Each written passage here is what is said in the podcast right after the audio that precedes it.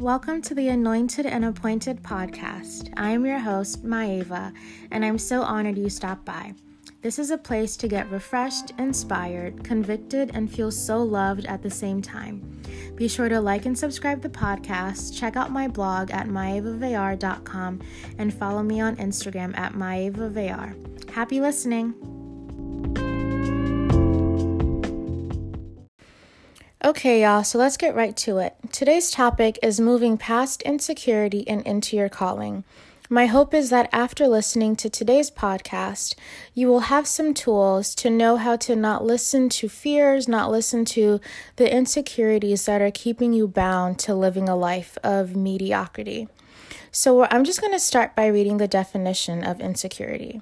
So, according to the Oxford Dictionary, insecurity is defined as uncertainty or anxiety about oneself or lack of confidence.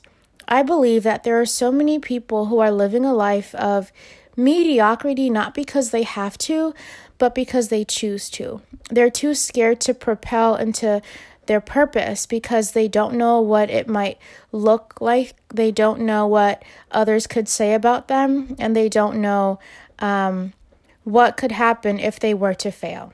Now, I believe that insecurity is not a good enough reason to not do something.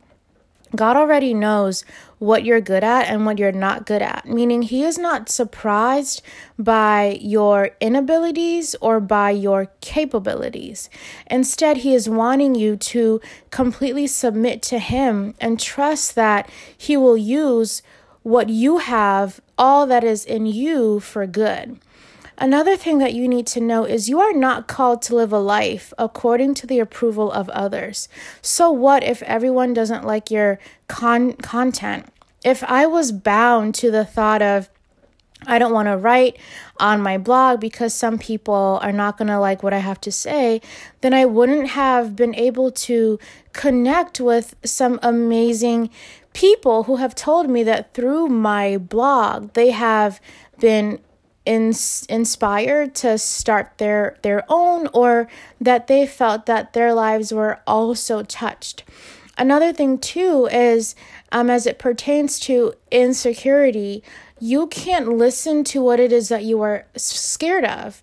Again, with me, so I have a slight stutter, which if you stay long enough, you'll definitely hear if you haven't heard some of them already. Um, and if I let that be the reason why I didn't do my podcast, then I would not be fully operating in my God given purpose. God already knows that I stutter, but He's not, but He doesn't care that that is an an element to who I am.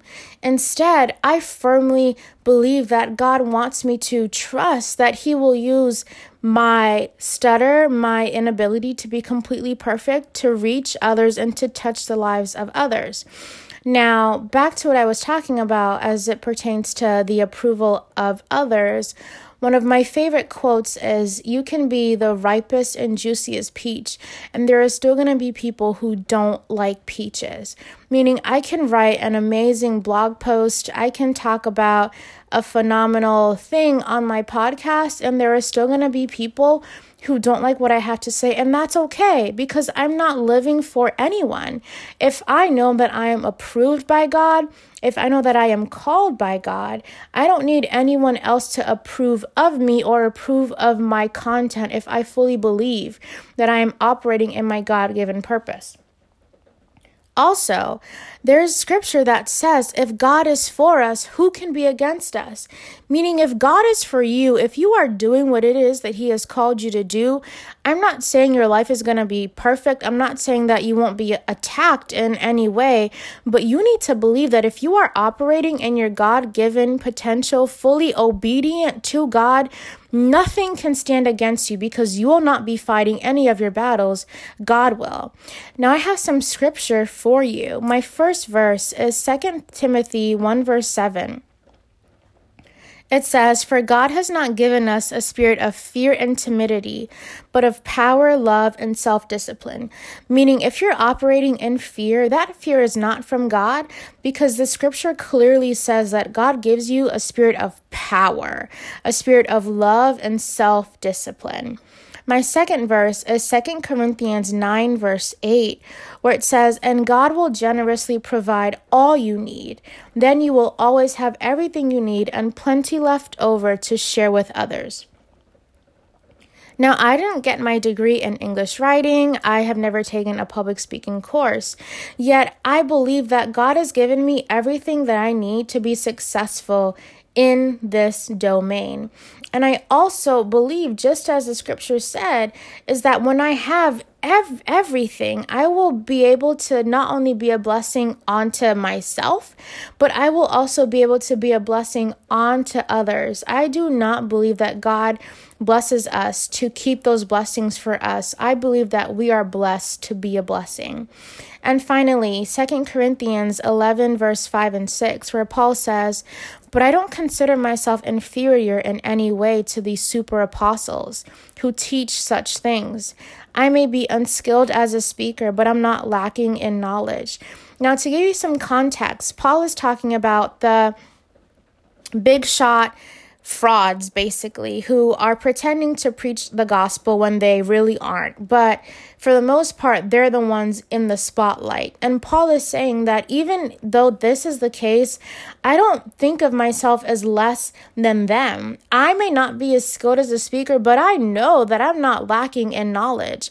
And this is something that someone here needs to hear.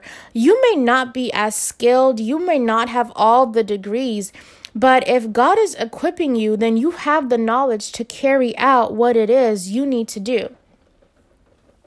Another thing you need to start believing is you are enough.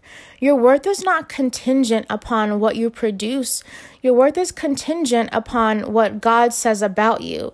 And until you start believing what He says about you, you will continue to be bound to a life of comfort, to a life of not wanting to step out and do more because you are too scared. If God tells you that you are the head and not the tail, if God tells you that you are blessed coming in and blessed going out, then you need to start believing that and propel into the purpose that He has called you to go into.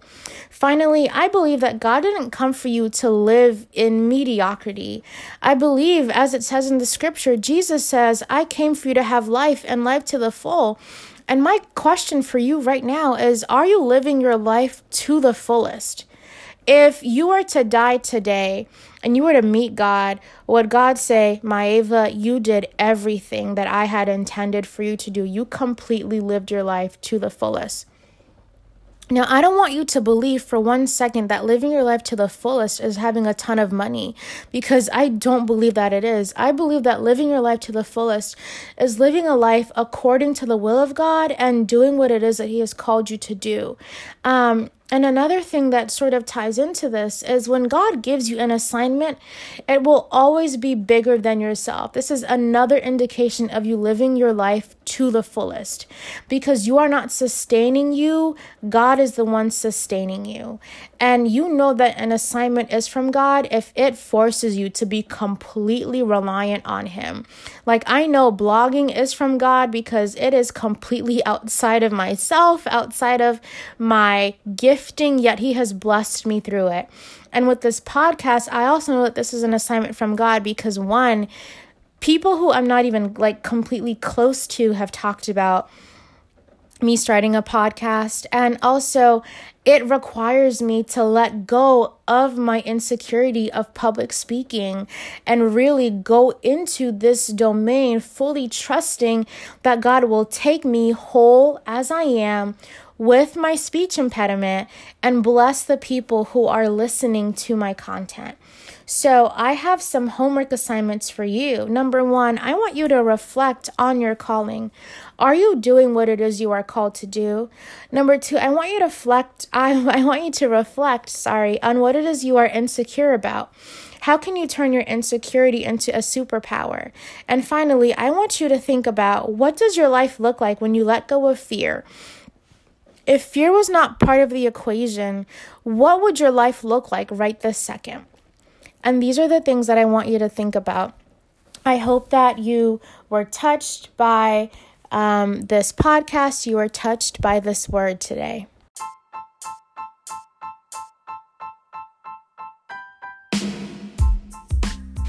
Okay, y'all, so this wraps my first ever podcast. I hope that it was a blessing to you. I hope that you loved it. Please uh, leave a comment and let me know what you think. Follow me on Instagram and send me a message if you want. Um, and I will get back to you. Check out my blog again. And I just hope that you have a great day, a great night, a great week, whatever time of the day it is that you are listening to this. And I pray that you believe that you are loved by God, you are appointed, you are anointed, and you are completely approved. Um, be blessed and have a great day. Bye.